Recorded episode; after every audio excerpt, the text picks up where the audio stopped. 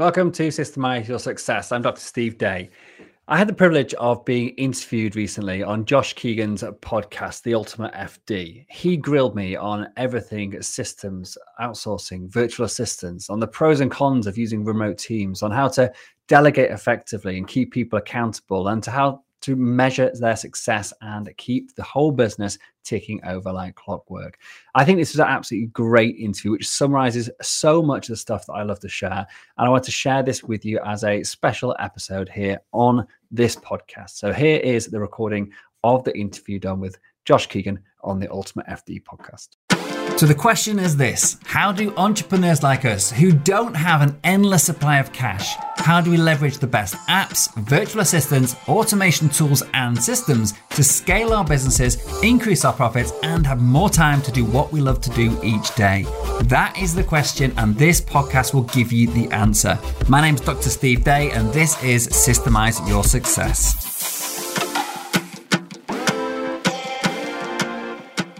Right, Stephen, so the first question I've got for you is what beliefs do you have about working with virtual teams that generally other people don't seem to share? Oh, start off with an easy one then, Josh. Um, so yeah, good question.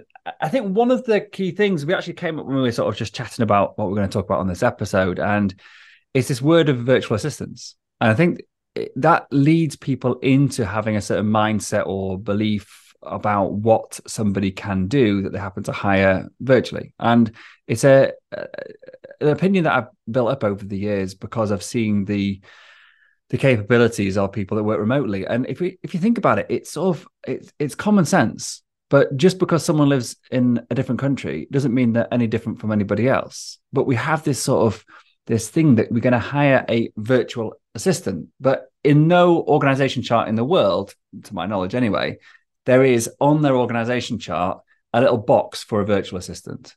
It's either a marketing assistant or a uh, social media assistant or a operations assistant.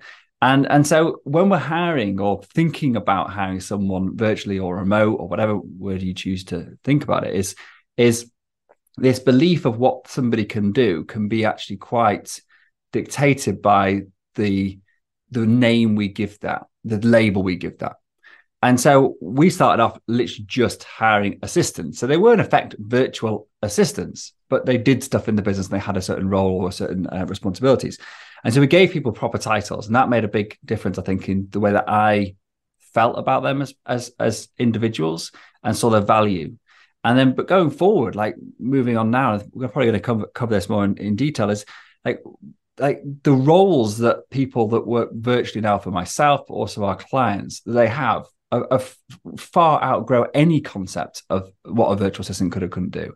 So running entire departments, whether it's you know I've got clients that have um, estate agencies and like running the entire lettings management or the um, the uh, the client uh, success part of the program or the property management or whatever it is or the operations management as well. It's like they like so so virtual staff are running the entire show as if they were managers or you know the um, whatever level that you would hire somebody typically in in a mindset of like a normal traditional company and just replacing those with someone that happens to work virtually or remotely. And i think that is probably the biggest belief or mindset shift that i've had to make or have made and it helps people understand the potential. Um, and that's a, a, real limiting factor i think when a lot of people get into this idea of hiring their first remote worker so yeah that's that's definitely one of the. And you've seen like uh, you've been doing this. We you've been talking about this for like a long time now since seven since, years. How long? Seven. Seven years. Yeah. Seven years. Um, so you've been talking about this for seven years, and obviously you've gone on a big journey from basically working with people that just want to get their first VA in place, the first virtual assistant or the first virtual staff member, all the way to now where you're consulting companies who have got big teams of these, you know, virtual workers in their business, almost running the business for them.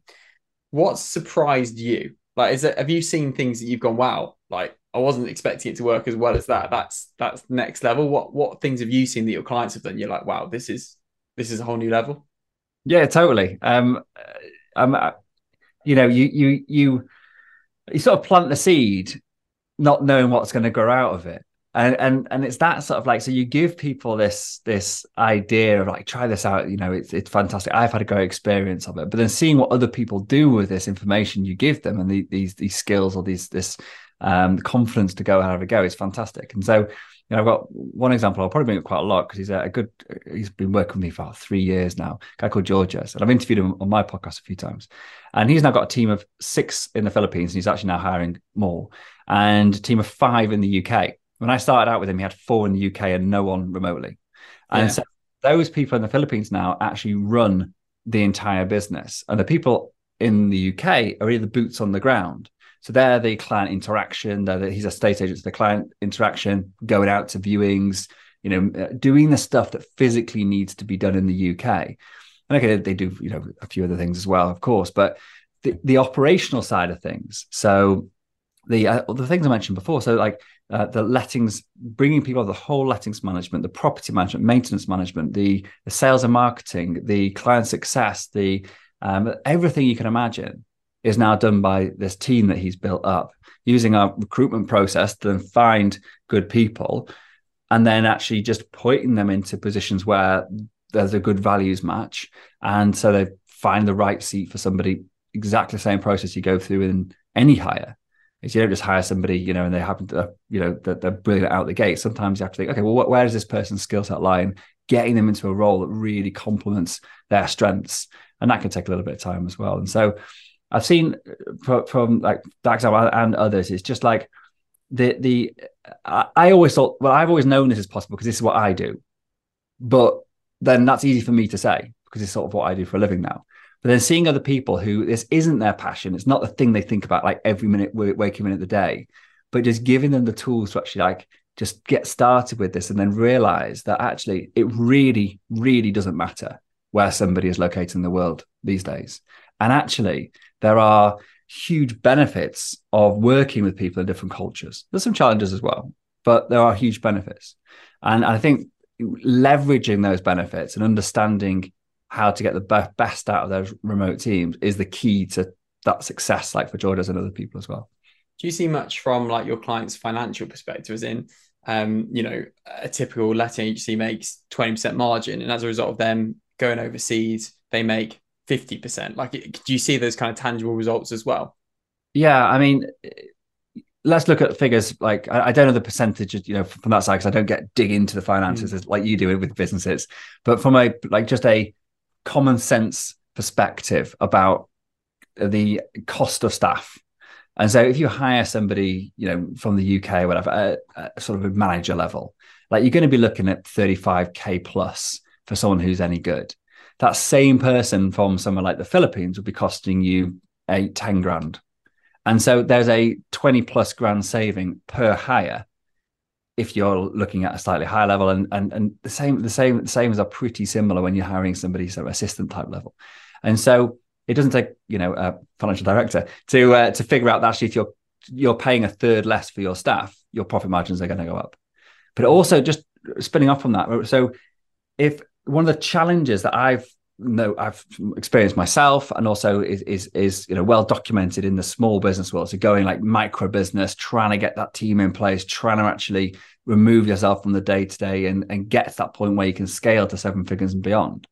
Like one of the biggest challenges is is this um, revenue versus expenditure. Is it like I really need to hire more staff because they are totally overworked, but I can't afford it. And then so working with people virtually even if you don't end up with right now a much bigger profit margin, because what you do instead is reallocate the resource you would have, say, used to hire two people, you've now got a team of six. So yeah. what you can do and the potential for your business, business's growth is, you know, exponential. Whereas it may not be an immediate profit return, but then the yeah, the potential future profit returns are so much bigger because now you can actually grow far quicker and, and scale more easily. So let's get into that then, because I think recruiting any team is is hard. I'd say I think it's probably a bit easier if you're sitting in an office with them all day every day. I mean, there's pros and cons of that. Like, but but generally, if you're sitting around your team, you're there to answer questions. You can kind of hear the conversations they're having on the phone. You've got that ability to kind of touch base and have those quick conversations with them. Obviously, the way that a lot of people are going now, the way you advocate is more in that kind of virtual teams uh, like spread globally. What are the actual challenges of getting that high performance team in place in practice? Yeah, I think a lot of it is to do with how you think about your interactions with your team members. So, fewer and fewer businesses are having their staff sat next to them 100% of the time. You know, my wife, for example, she works for one of the big accountancy firms. They went from 100% in the office to COVID being zero to now like 20%. And that's like, you know, it's not just the big companies that are doing it. It's like it makes financial sense not to have an office if you don't need one. So this idea of how do you build this this cohesive team culture when people are working remotely isn't just for people who are thinking about virtual assistants. It's for modern business in the UK or anywhere else because of this now much more flexible work environment where we are i think office sizes are like the, the, use of the office in that environment will be will be less. And you mentioned a couple of things there like you know overhearing conversations or just you know being there to answer questions and stuff. And that's good and bad. So you can get yourself involved in stuff at a point when maybe you shouldn't if you're there all the time listening stuff. You're also being massively distracted from your high value work if you're constantly trying to actually put your ear to the ground and hear what's going on and, and, and keep on the pulse of things. And and you can actually end up sort of getting in the way of people just just having a go and, and getting on with stuff because you are there to answer the questions too. So giving people like the confidence or to be independent to actually to to take total ownership of what they're doing can sometimes be hindered if you are available so one of the things I talk about in when you're building a, a remote team culture or a culture of continual improvement is about making yourself unavailably available. And what I mean by that is like you by not being on beck and call and sitting there on Slack answering messages like every time they they fire in means that you can then actually focus. And it means your team have to actually think. And by allowing them to think to solve solutions rather than give you problems, the work is then done by them and the brain work or some of the brain work at least is done by them rather than all going like oh you fix it because you know how. Like as a business owner we can fix most problems. Like that's why we probably started businesses because we, we like fixing problems. But as you start scaling and growing you can't fix everybody's problems. You have to empower the staff to think and come up with solutions and then you know if they need a sense check on the solution fine but allow them to do some brain work and so don't go on how we just sort of set up the, the meeting to structure to allow this to happen. Would that be useful? Yeah, I'd, I'd, love to go. I totally agree. By the way, like when I had the the office with the team in, like my my number one objective was to stay out of the office. So yeah. I totally totally agree with the sentiment. Because otherwise, you just get every question comes at your door and you can't can't focus and concentrate. But yeah, it'd be really good to talk through like culture. I'm in a place myself where my business now is very virtual. Um, Philippines, South Africa, Gloucester, like just, just all all all around. It's like one of the biggest concerns is how do we get the team like sing from the same same hymn sheet, all on the same page, like all all wanting to do well, all wanting the company to do, or all wanting each other to do well. When in reality, some of these people will never meet each other properly in in in their lives. Yeah, totally. Uh, and I think it's one of the biggest I don't fear is the right word, but challenges that people people think there will be. Um, and we've struggled with it in the past, and we've come up with a sort of a set of of general meetings that we have to try to actually overcome some of those challenges. And so, there's a few things we do. Like one thing is we have a check in every day, and depending on the size of organization, you have to decide of like is this going to be a departmental check-in or is this going to be a you know a whole team check-in? And and and it makes sense you know if you've got more than six people in the, in the meeting it can drag on. And it's that sort of like you know you have to you have to uh, it's horses for courses like how big these meetings are. But for us we're, we're a pretty small team. And for you know the example i said before georgia's we do this they do this all in one. So you get everybody in in the morning for a quick check-in. It's called daily stand-up. And it's taken from um, I think it's from Gino Wickman from uh, um, from uh, traction. And it talks about the stand up because you want it to happen quickly. So he does it actually physically standing up. But we've adopted this same idea. Is like literally, it's just like, you know, what challenges have you got? Do you need anyone else to support your? Or do you need to interact with anyone else today to get your work done? You know, what are you actually focusing on today? And as a business owner, if you're still doing this in a in a, in a micro environment, it's a great opportunity to to get people to actually interact and say, right, you need to speak to that person, and you need to coordinate you know, sort out a meeting. And it allows you to also feel the pulse of what people are working on. Is everyone actually still working in the direction you thought they were going to be? Have they understood the priorities of the work based on you know, everything that's going on. And because you're doing it together, you can then share those priorities for the benefit of everybody. And that's a super quick meeting, like three minutes per person. So like typically like 10, 15, 20 minute maximum. But doing that allows everyone to get together and see each other on the same in the same Zoom room every single day as well. And sort of like, hey, good morning. You know, it's that sort of nice coffee uh, around the the water fountain sort of sort of chat. Um, but it's done quick and it's done with a purpose. Nice. Okay, so and, daily meeting, uh, three minutes person, and they're sharing what they're working on that day or what challenges yeah. they've got. Yeah. Yeah, simple. And then the other ones are like we have a company meeting, which is actually around the values, the mission, the culture of the company. And that is getting together and sharing wins, sharing screw ups or misses, as we call them, um, sharing um, how. So we, we talk about company values and we go actually go through them um, alongside the company mission and our vision. And we then talk about okay, so based on pick a value. Like this morning, for example, what I did was we did pick a value. So this is right, pick a value, pick one. Right, okay. How in the past week have you demonstrated that you've you've your behavior has supported your belief in this value? And how could it be improved? Or the other way to do it is um, to begin with, that's quite challenging, especially with people say from the Philippines, because they sometimes don't like talking about themselves very much. So you ask them, okay, how, what have you witnessed in someone else in the company that has um, shown that they have behaved in a way that supports the values. And so we're constantly going back to our values. And we're like the reason for our company's existence is our mission, but how we get there is our values. And if people aren't on board with that and they're not buying into the fact that we're a value driven business, then they're not right for our business. But the people that are then come together because of the values. And so that's a really useful way to to get people, like you use the word singing from the same, same hymn sheet, it's about actually getting people believing in the in, in in the what they're doing actually has purpose and doing it in a way that that that really resonates with them as a person and their, their own internal value set.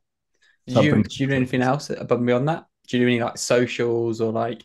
Yeah, so we have something called company win thread. So we have a Slack channel called Company Wins, a Slack channel called Company Misses, and that's about sharing, you know, own, ownership of problems. One of our values is about poking the box from um, uh, Seth Godin, and one of the things he uh, we talk about is uh, you know taking risks and owning your mistakes. And so actually, people are actually sharing how they're actually trying to do stuff, even if it goes wrong, um, it's still of value because it's a shared learning experience. Um, and then we do departmental meetings as well, just to finish it off. So if there's the company meeting used to grow, grow, grow, and it would be overwhelming. So like, look, if as part of the business, say if it's marketing, is taking over our company meeting when we start talking about issues, then we just create a new meeting for it. And so it takes away, so it, allow, it allows that company meeting to be really people focused and values focused. And the other things, yeah, so social things like that. Like I will hold my up, I'm not actually the best at doing the social side of it. My, some of my clients are far better than me.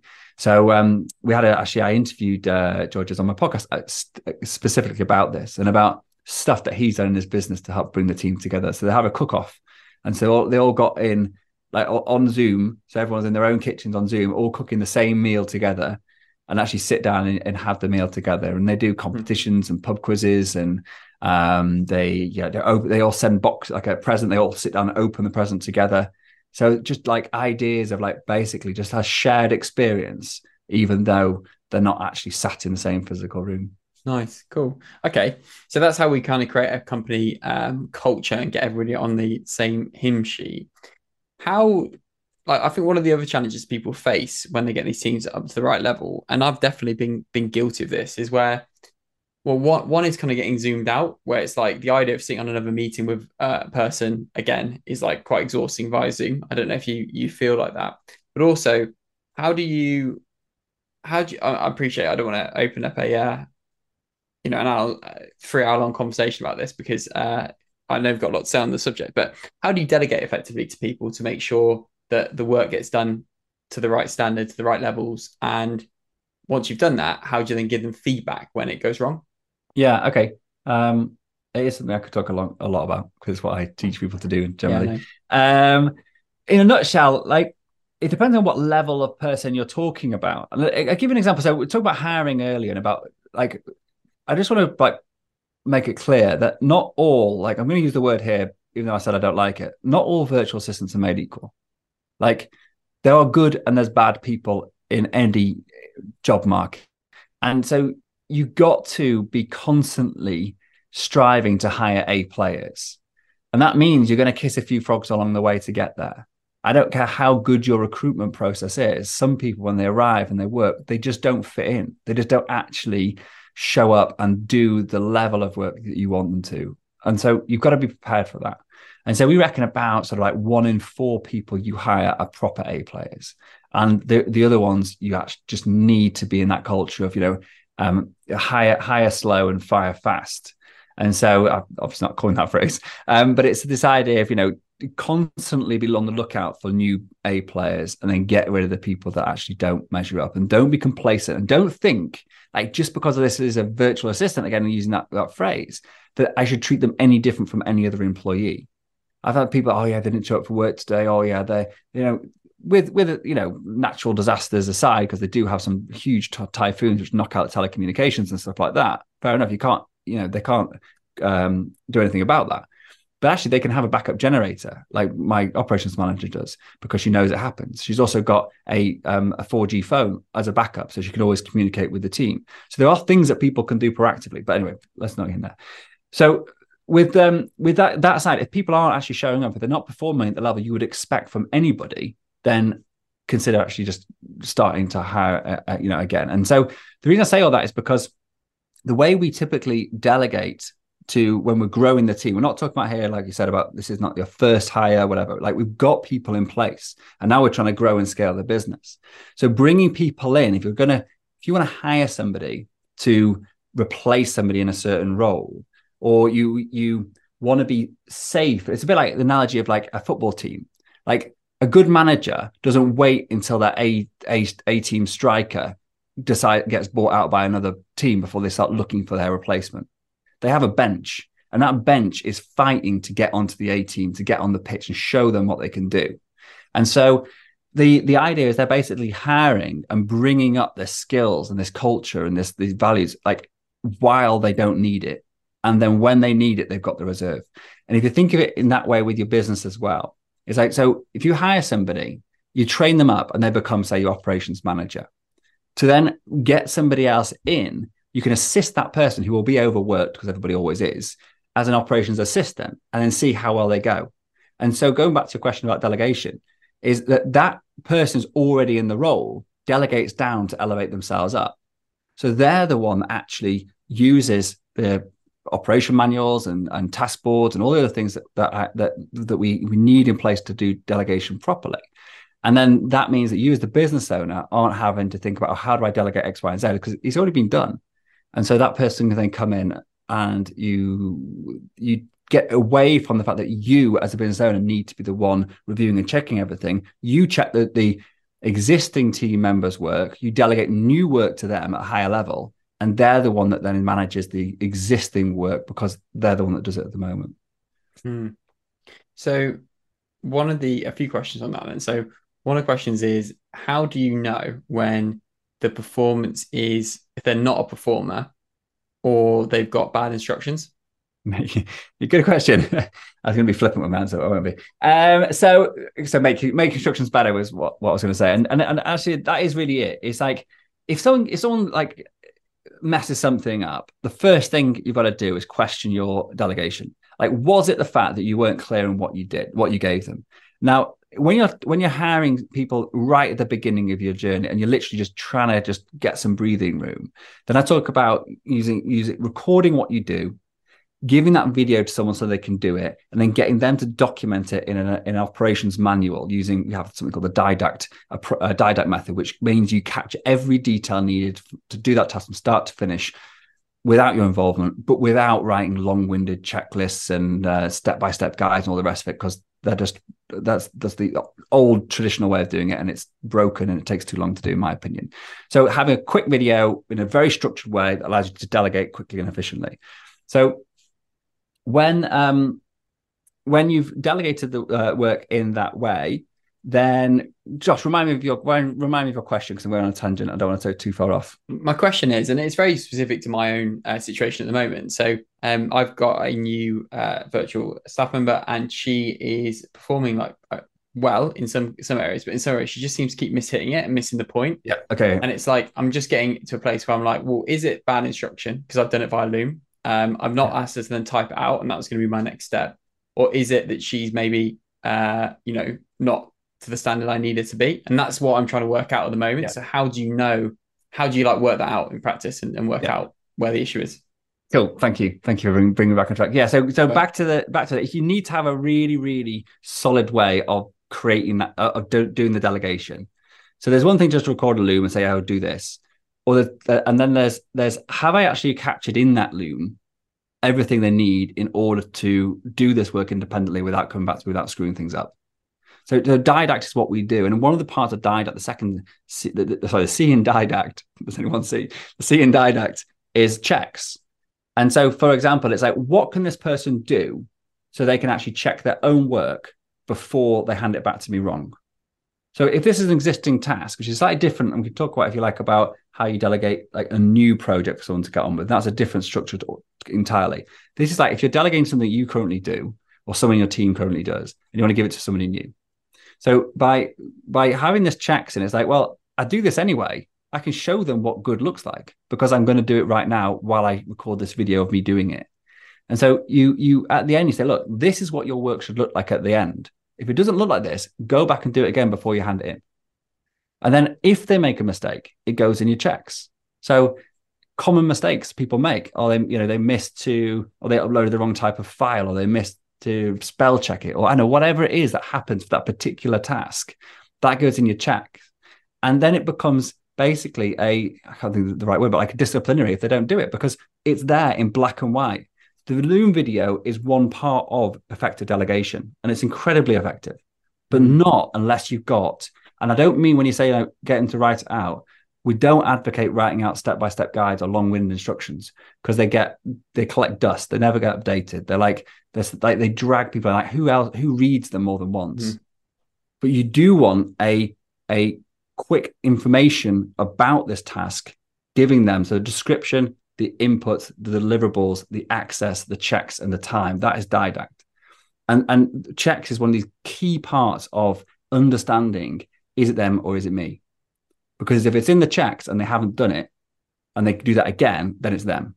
I think that's that's the that's how we close the loop. Because in fact, what um she might listen to the episode. She she does the, the podcast again. I'm I am talking about you, but you've been you know, it's like I, am just trying to make sure you like we you get we get to the level you need to be. So far, it's been awesome. But I think um what we're trying to do is is we want to. I think it's that loop. It's like how do we then say right mistakes have been made here, and how do we then close that loop? And I think that's the answer. It's getting the checks in. So, Joe, please just triple triple check that you've downloaded the bank state, the bank lines for the last three periods. Have you just triple check all these these little bits and pieces? And I think that's a sign off. And then, you know, if the if you know if the checks aren't being done, then it's like, okay, there's a fundamental problem. Yep. Cool. That's really useful. Thank you. Because I think that's one of the the the, the issues um, that I see happen a lot is people come and they say, "Oh yeah, I've had I had a VA and it just didn't work out," and it's like the first thing um, that seems to always be the problem is they're just not delegated very very well, and they've just expected miracles in terms of delegation, do you have a policy on how you delegate? So, for example, do you just delegate on Slack? Do you just delegate on Asana, or can you delegate on WhatsApp? Like, how do you like set a rule and like this is how we delegate stuff? Absolutely, it's like rule number one. But above anything else, I don't care if you don't record any videos. I don't care what you do. Is your delegation for your own sanity, for that person's ability to work effectively without having to procrastinate and think, what do I do next? It happens on a task board. And so that task board is in a task management app. We use Asana and it's a Kanban, Kanban style board, really like we, it's more complicated, than this, but in a simplest form, pending priorities in progress, done. And like just that alone now gives you total visibility and control over what someone is doing, what order they do it in, if it's been started yet, when the due date should be done, who's it assigned to, who's who's accountable, and it gives a specific location for all communication about that specific task to be in one place. So we ban emails, we ban Slack messaging, we ban WhatsApp messaging. Anything about a task that's ever been delegated is communicated about that task. If I need to say, "Hey Josh, I need your input on this urgently," can you check out task ID or you link to task?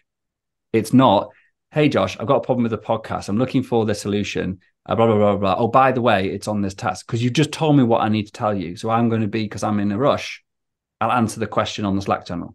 And now you've got communication in two places.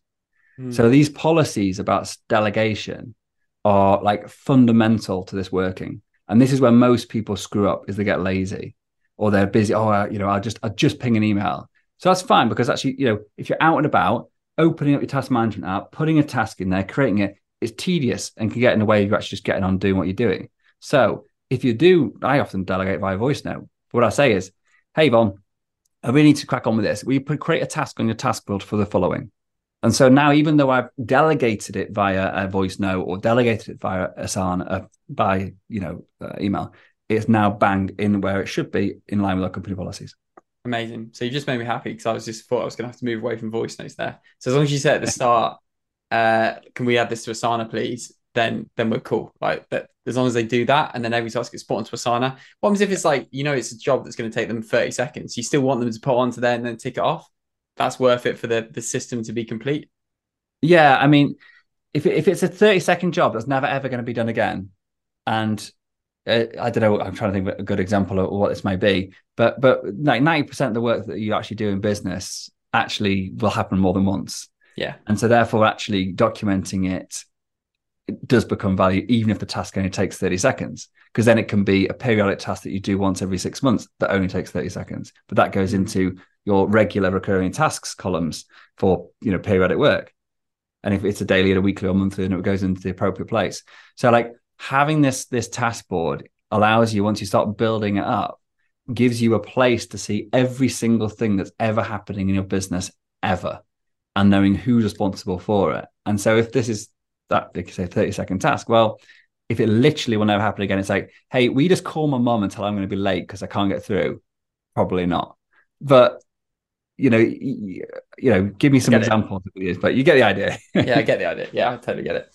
Um so one of the other issues that I found and that I think other people can find, particularly when they're working with virtual workers um, in the Philippines, is, and you may say this is not the case, but my experience has been they can be quite agreeable in that you're kind of explaining something to them and they go, yep, yeah, understood, yeah, understood. And it's like, then you get off the call and it's just like, then it's like that conversation hasn't happened or they've not understood it or they can't actually do it in the time frame that you've asked that they can do it. And it's like, what happened then? I think it's just the politeness and agreeableness of them wanting to, to serve. How do you have you had that experience and how do you manage that in practice? Yeah, definitely. And and that is one of the challenges of working with um, the culture of the Philippines. And a lot of it, I've talked a lot with my staff about this, and some of it becomes basic because of the hierarchical structure of of sort of um, uh, like authority there. And so, actually, uh, when someone asks you to do something, uh, and you're a, a, lower level, so to speak, then the answer is yes. And, and that is a real problem when you come from a culture where actually what you really value is pushback and actually challenging. And you want people to actually say, mm, I don't think that's going to work, or I haven't got time to do that. Because that's the reality and that's what's going to happen anyway. So you might as well know about it up front. Yeah. You know, whereas what you just described is really, really common, isn't that you, yeah, yeah, yeah, nod, nod, nod, nod, nod, fine a week later, like, where the hell was that thing I asked them to do? And it's, you know, for whatever reason. And so there's a great book actually called um, It's Okay to It's Okay to Manage Your Boss. I can't remember the author, unfortunately, but it's okay to manage your boss. And he's got a sister book called It's Okay to Be the Boss.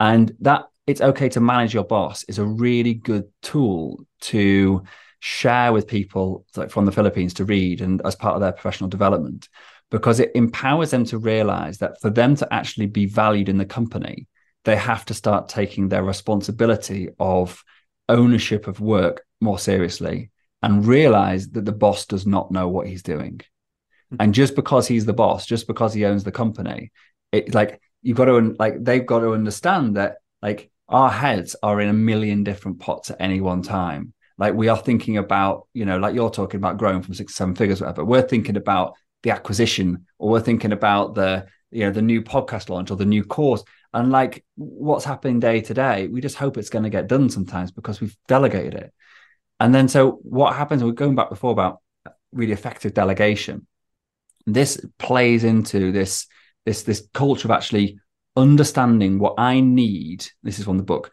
Understanding what I need to perform at a high level. So when someone delegates something to you, like say, you know, example, oh, can you go and um, I know I've got this great idea. I'm always full of great ideas. Got this great idea for the podcast. What I want you to do is to create five short-term, short, short uh, video clips for every single episode that we do. I want you to put B-roll on them. I want you to, know, uh, you know, mimic Alex Hormozi or whatever. You know, create something like that and get it out there. Great, like, get on with it. And and then it's yeah, yeah, no problem. And then it doesn't happen.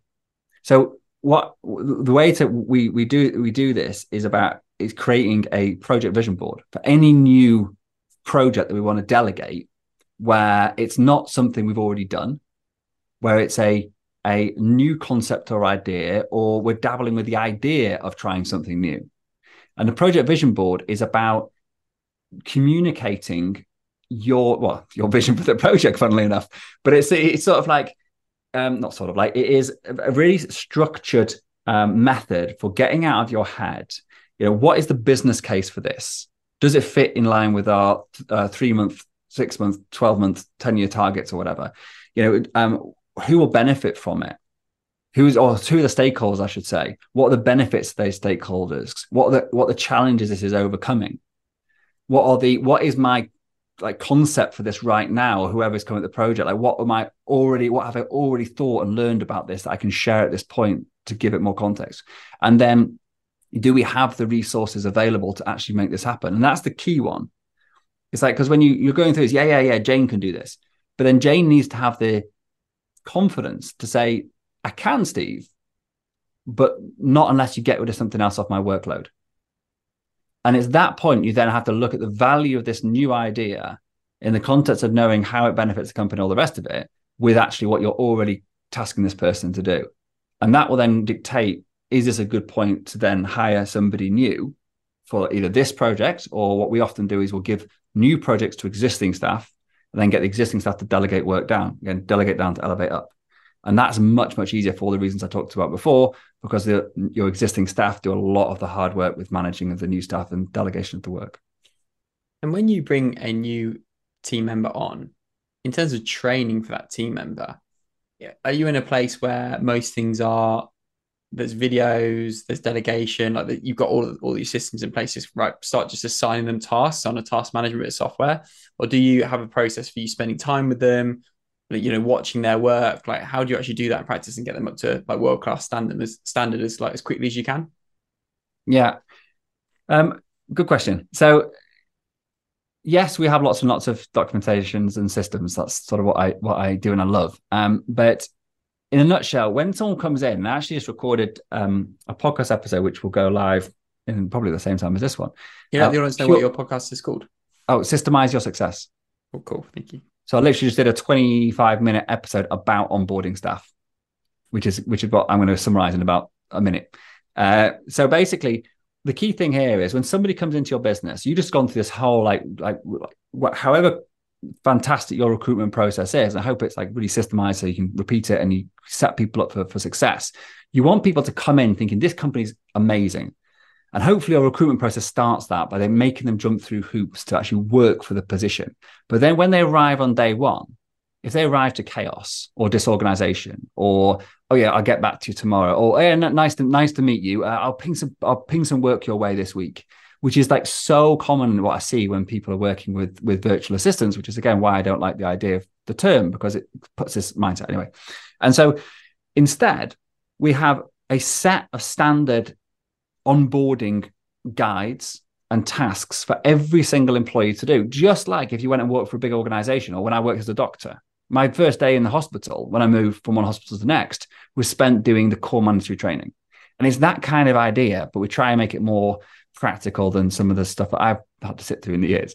And so when this person arrives, like the way we train our um, people who work with us, our clients, is they they they manage their tasks in a certain way using a task management app. They um, delegate, they communicate in a certain way. They use certain apps for sharing access and giving people um, uh, the, the, everything they need to be able to do the work. And so we've created a set of core mandatory training about how you work together how you communicate, how you're going to be delegated work, where you should ask for help, the policies around you know communication, how all that stuff, which is basically the how to work collaboratively in this organization.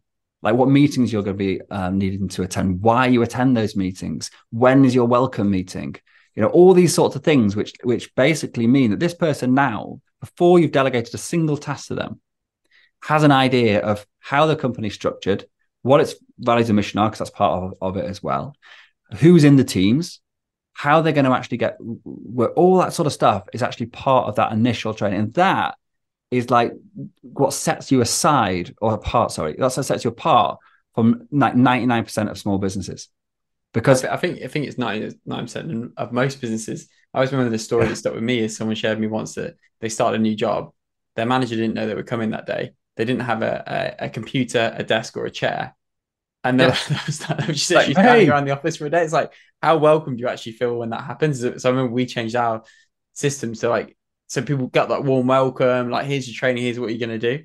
Yeah. Uh, like when you get though, because obviously you've got that core training, um, and that's yeah, that, that's a lot of building. What you build it once, it's done, and then yeah. you know you can keep using it and using it. But when you're like three months in yeah. and mistakes are being made, what do you do then? Is it like do you have one to ones for feedback, or do you have like do you book in like a you know a, a, few hours just to sit and shadow the work? Like how, how what what would your approach be then, just to get performance up to where it needs to be? Yeah. So um, two things. So one of the things, one of the key parts of that initial onboarding is their welcome meeting. Yeah. On that welcome meeting, apart from going through the job, job role and the company culture and all the rest of it, and the mission, and the vision, all that, we book your first one to one. And those one to ones are every single week for the rest of your employment. They are non they are non-negotiable. They happen every week. They're half an hour and have a strict agenda. It's a time for you as the employee to talk about what you need to talk about at that given point in time. So when I start those meetings, this is borrowed from Mark Horstman, The Effective Manager, which is another great book. Um, and when I start those meetings, I simply say, over to you, nothing else. Shut my mouth and wait. And whatever comes out of that person's mouth next is the topic that we talk about. And that happens for about the first 10, sometimes even 15 minutes of every single meeting, every single week and that just a couple of things. One is it gives you it it changes the the, the relationship very quickly of one of I'm here to be told what to do and I'm going to do my job to one of I'm here and this manager if you're if, so you only do this with the people you directly manage so, so my manager is listening to me is concerned enough to actually think about what I actually want to you know talk about and is there every single week to help.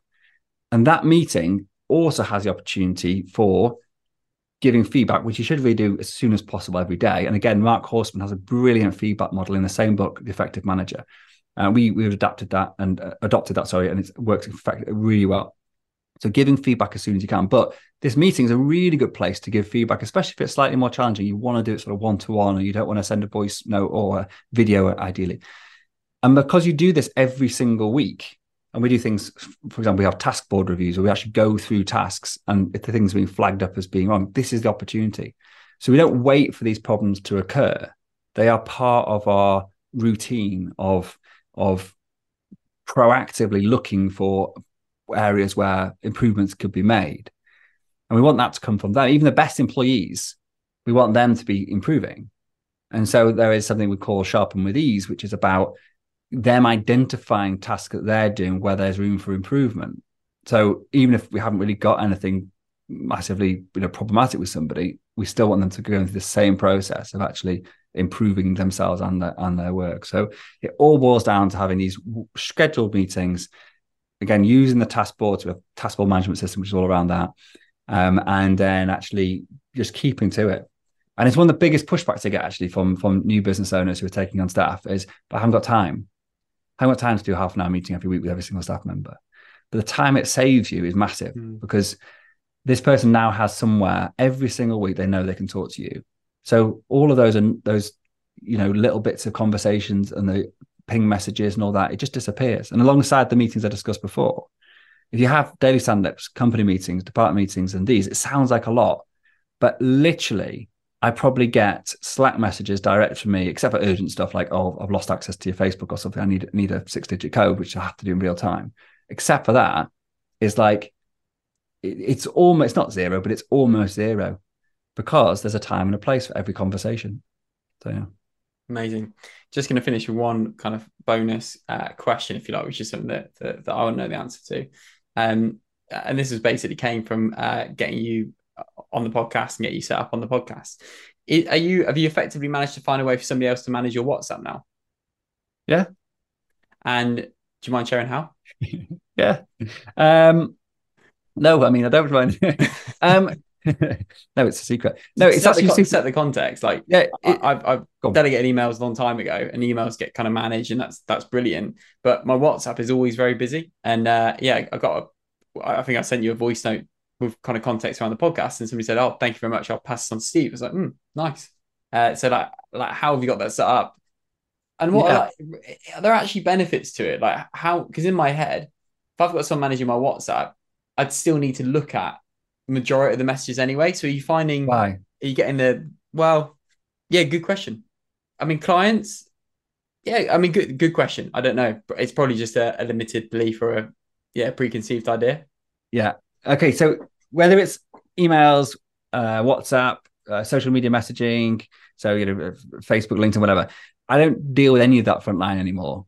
Somebody deals with it, and there's a big, big reason for that. So, work, a lot of work is generated by incoming traffic through whatever means it is, and there's a lot of noise as well. And then there's some stuff that you actually need to to respond to personally.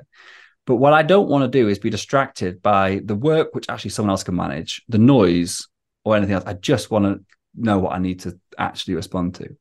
And so, whatever channel it is, by having someone in the middle, yeah, it slows down like uh, arguably a little bit. So, you, if you if you're really waiting for something important, of course you can look at it. It's not like you don't have the ability, but it just means that I never have to unless I want to. And it allows then when work comes in, or when sorry, when messages come in, my comms assistant, we have a set, we've called the unified um, inbox management system. And this is like one of the key things we set up with people once we work with them and got the, the basics in place because it saves like hours of every every person's day, every manager or uh, every listener's day. And the, and this is like it, a message comes in and that person then has a set of rules and guidelines of do I respond to this directly? Have I got the knowledge to know how? Is it an FAQ? What if I don't? Who does it need to go to to get the answer? or is it something that actually we need to generate a task for to do? So, hey, can you pay this invoice? There'll be a, a generate will generate a task within someone's task board who that's meant to be assigned to. Go and pay this invoice. Or hey, I've got a question. Okay, I don't know the answer to this, but this sounds like the operation manager will know. We'll create a task in a task board, uh, in which actually uh, it's called unified inbox, and that's where that task is then assigned to the operations manager to come and respond, which is then dealt with. And so by doing this, you're creating this this this gateway well, this this this uh, what's the word I'm looking for? Like, a, yeah, gateway, which basically gatekeeper, filters gatekeeper, gatekeeper yeah, yeah, who's who's basically like passing the the work or the messages to the appropriate place or person or to the bin. And so that just takes away like 95, if not more percent of anything I ever see. So for and example, so, with with WhatsApp, so for example, I sent you WhatsApp around um what we're going to talk about in this podcast voice note. Your um VA came back, sorry, the VA, your comms assistant came yeah. back and said, um, thank you very much. I'll pass it on to Steve. So what does that what do they do? Does she leave it unread or does she put it onto that on that on that board? Or does she, you, like how does that yes. bit work? So, like so we, I mean, in its simplest simplest terms, then that goes onto our unified inbox board assigned to me to action. That's the simplest. With urgent stuff like this, because the podcast was happening in an hour, then I would have got a um, a Slack message to say, "Hey, Steve, there's a really urgent message for you about the podcast happening today." So we have escalation policies for certain things. In that context, I actually had WhatsApp open on my screen because we were in the middle of a conversation and I saw it come in. And then I saw her message come in nine minutes later. And I hadn't because I hadn't, if I'd if I'd put a thumbs up on it like I had done, then she would have known I'd seen it. She wouldn't have needed to. But now that went back into the system thinking she'd think I'd missed it. Mm. Then she like so if you if you in, in a scenario where, you know, I'm not there, you know, because um because I can still do out message, outgoing messages myself if I want to. Like I was this morning, I listened to your message that you sent me, and I sent you a, a voice message back. So it's not I'm totally it, like I don't have the ability to do this. It's just I choose when to when to. Yeah, it means it. it. gets missed. That's I get the, value. I'm just trying to work out I, I just want to know how, how I do it in practice. Yeah, yeah okay. And- So really pra- practical steps. Two things. Yeah. Firstly, separate business and personal. Done. Doesn't matter if it's whatever channel it is. yeah, Your social media is for business from now on. Yeah, If you want to have a separate personal profile, set one up. But social media is business. WhatsApp is business. If you need to have a personal WhatsApp, then have a personal WhatsApp. Mhm. Email is business. If you need to have a personal email, have a personal email. Like so, separate out your life. Like that is the first fundamental thing to make this easy, because then you don't have to look at it. Because, like you said, if if if if there's stuff in there that you know that you know only you to because it's like your mates text you or stuff like that, it this this doesn't work so well because Yeah. you'll drag it back in and then you get distracted. And one of the big benefits of this, like I mentioned before, is is removing all distraction. And so that's the first thing. So practical speaking, separate business and personal. Second thing is for WhatsApp, you need a business account because then you can link up to four devices and you basically can you QR code. So basically your um your assistant, your comms assistant will share their screen during a meeting, your QR code zap their screen, and then they've got access to it. So that's the easiest way. The other way is to use apps like our, our CRM, for example. We we have WhatsApp integrated into our CRM. And so therefore all the messaging that goes out between ourselves and our clients and our leads and everything goes through our CRM, which is linked to my business WhatsApp account. And then they and then my assistant has a user access into the CRM and then they communicate via the CRM. And for like groups that you're in, like, do you just kind of what's your policy on them? Because they could just be chatter that you kind of want to know about, but you wouldn't necessarily need to action. So is it just Steve? Just so you know, there's been a lot of chatter. Can you just, check through, or is it like here's a screenshot of all the messages for your information? Like, because on that it's like verging on noise, but also for me, I would worry I'd miss something important in some of the groups that I'm in, which are more like work related Cool. groups. So when you're next on the toilet, you open your WhatsApp and you go through to the groups that you want to have a look at. All my groups, like if you're thinking about property networking groups, all those sorts of things, all my groups like that are all on my personal. Cool. And that means my staff aren't seeing all that noise. And because now and again, like I yeah, like I say, I'll just go in and just like, you know, when I've got five minutes, um, and then I'll go through and just like, you know, just jump in and just be sociable. But if it is potential for, you know, lead generation or people asking questions and you want to actually make sure you don't miss anything, I'd move it into business. So you just got to make that decision about do I want my team involved in this? Is there value to it? Or is it actually just going to create work for the sake of work? And like you just described then a policy about dealing with your groups. You have to explain your vision of how you want this to work. It's not like you can hire a comms assistant go, go and manage my WhatsApp. This is a process. Like we have like a number of supporting documents to make this actually function properly. FAQs are one, policy documents, staff roles and responsibilities, uh, escalation policies. Like all of these things line up to make this work efficiently. So that's how we do it. Have you got any final sentiments before we finish? Anything you want to share with the audience before we uh we sign off? Yeah, I, I guess I will also say one thing. It's really going back to what I was saying before, and it's just about this idea that a lot of people have is pigeonholing into into virtual assistants, and, and and not to really go over all ground, but I think it's it's over the past few years. I went from a, I think I think I thought I believed it to actually like it being just part of who I am. Like I believe it's so like the success I've seen with my clients is exceptional. And and what other people can do, and regardless, I don't care, they're not like virtual or not, but other people as a small business owner, it, it's really hard sometimes for us to realize how much we need to remove ourselves in order for our businesses to grow. There's no business that's grown significantly where the owner still does anything significant. And that is like a huge mindset shift. And every business goes through this. It's just that most never get there. Like most businesses fail, as we all know. And it's because people don't break out of this. And like for me as a coach who created my own methodology, who like has like lived and breathed something for so long and taught people one on one and then in group coaching and then recorded co- all the rest of it, to then get my virtual assistant based in the Philippines to start teaching this stuff and coaching my clients on our foundation program was like the game changer for me. It suddenly opened my eyes to what was truly possible. So that's what I invite for other people to to think about. Like, what are the if only I could, and then fill that gap with what you want to get rid of and find someone to do it for you. Steve, it's been an absolute pleasure. It's always lovely to catch up with you. I love speaking to you because I just love your uh, your systems mindset, the way you think about stuff. It's just like a whole nother level. And yeah, it's just always so refreshing. Um, you've come so far in the last seven years. I know you're actually making such a difference to all these businesses and these companies you're working with.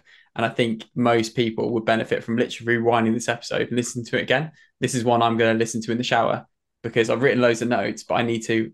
I, well, I listen to all my podcasts in the shower for anyone doesn't know, but I'm going to not, not just the ones with me on it. yeah, well, and I'm going to listen to this one again because there's just been so much high value stuff in there for me personally. And I know for the audience, it will be uh, an absolute game changer. Thank you so much for giving up some of your precious time. It's been an absolute pleasure to have you on board. And if anyone wants to reach out to you, where can they find you? What's the best place to follow you or, or find out what you're up to moving forward?